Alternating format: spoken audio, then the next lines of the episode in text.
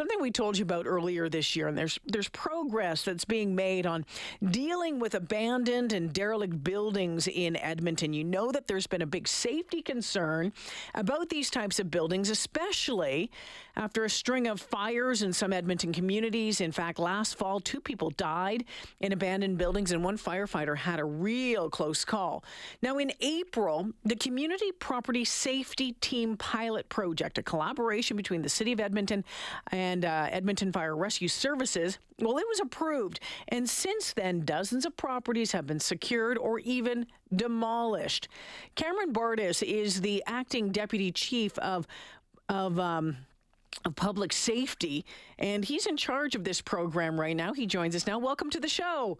Hi. Let's talk about the work that has been done over the past uh, about uh, over the past six months, and maybe just a little bit of background on kind of the history of the community property safety team and and how it got started in the first place. I mean, if I remember correctly, I'm looking back into last fall, even into the beginning of this year. There was a number of, of fires and abandoned and derelict homes, and that was causing some real grief for some communities.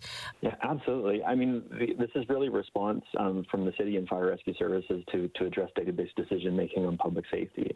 And we recognize through those fires, there's a disproportionate number of fires in, in a lot of vacant properties in Edmonton.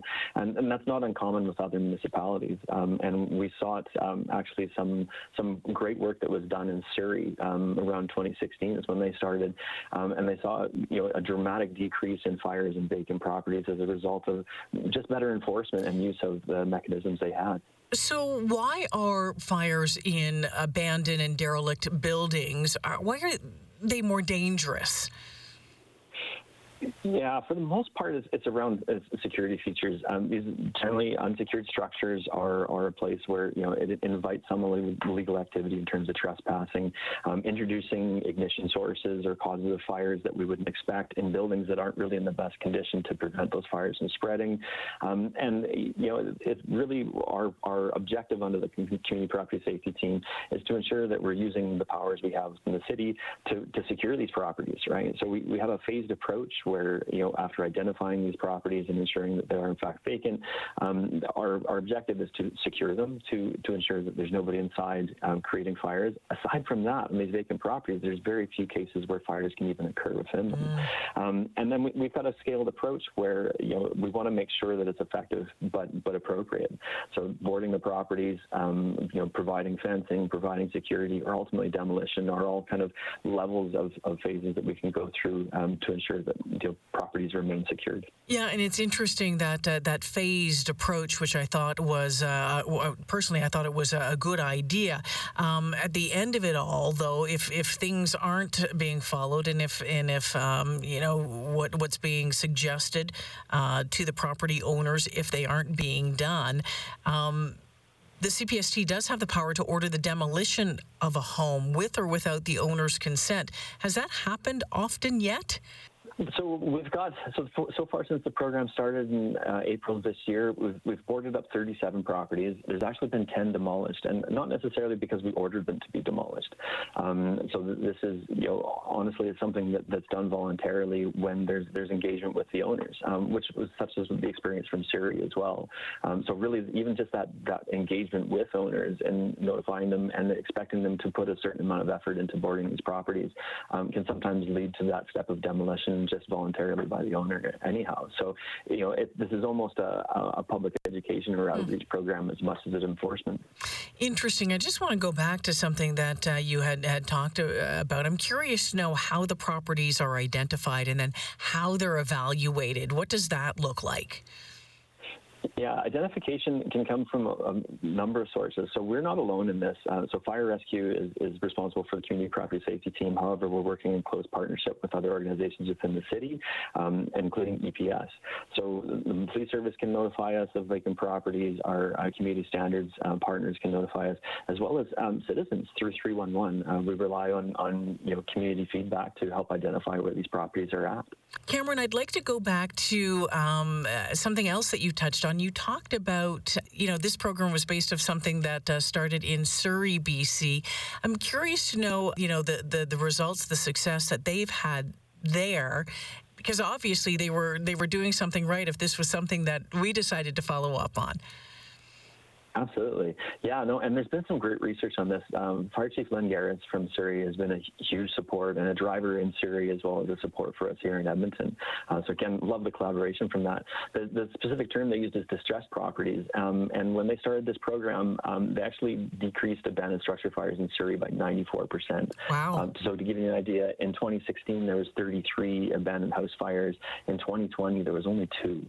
Um, so you know it really reflects again the the, the specific focus of this work is, is to limit those fires in, in, vacant properties, again, for the public safety benefits that come along with it, right? So we're worried about the people that may be in these structures, um, you know, trespassing, but still we care about their safety. We're worried about the communities um, that have these buildings where a fire could occur, as well as the firefighters.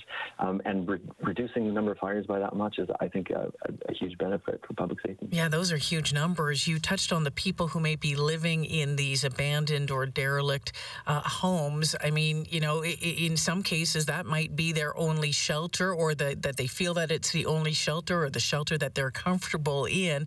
But when uh, a building is identified as, okay, we need to start working on this, those people would have to move out.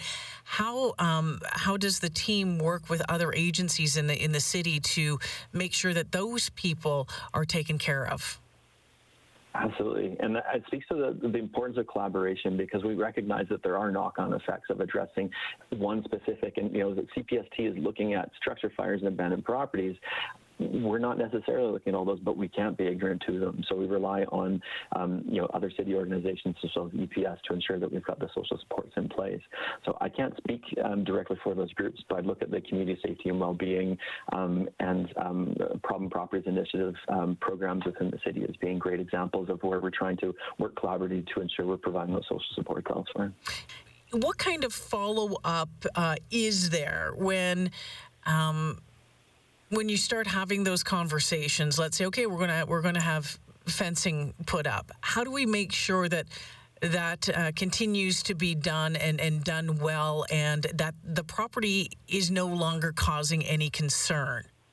Absolutely. I really have to take my hat off to our folks in fire prevention. We have two fire prevention officers that are dedicated to this project um, and, and ensuring that there's this engagement and, and, and following procedures to reach out to these properties, um, you know, maintain them and ensure that the owners are, are holding their responsibility. We do take our enforcement um, actions through the Safety Codes Act and Municipal Government Act very seriously to do that, but also that, that person-to-person interaction, and they've done a fantastic job. Um, and part of this is is, maintaining the properties that we've gone to and ensuring that they're following through with any orders or, or communications that we've provided with them. Um, and again, I, I can't speak enough of the of the folks we have in fire prevention that are doing that work. The the program's been up and running for uh, for six months now. Uh, for six months now, I know that you're relatively new in this position. It's a pilot project. It's an 18 month pilot project. A year down the road, if you looked into crystal ball, what would success look like for this team? I think success, well, I think some of the statistics we have now, so like we can speak to the number of properties that we've got boarded up um, and, and secured, right? So it's not just boards in the doors, but to a specific specification. Um, we can talk about the number of properties demolished, but I think ultimately our main you know, performance indicator is going to be like Surrey, that reduction in fires in, in abandoned properties. Um, unfortunately, we'll need a little bit more time to make sure that the trends we're seeing on that are following in the right direction.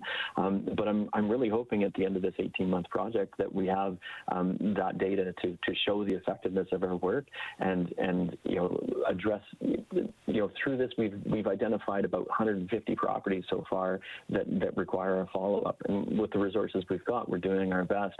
Um, I'd love to sh- again use a data informed picture to show what the problem is, scale our resourcing need to address it, and the potential impacts or outcomes we can have um, by by doing that work. Well, I look forward to talking to you again in uh, in about 12 months' time. Thanks for joining us this afternoon.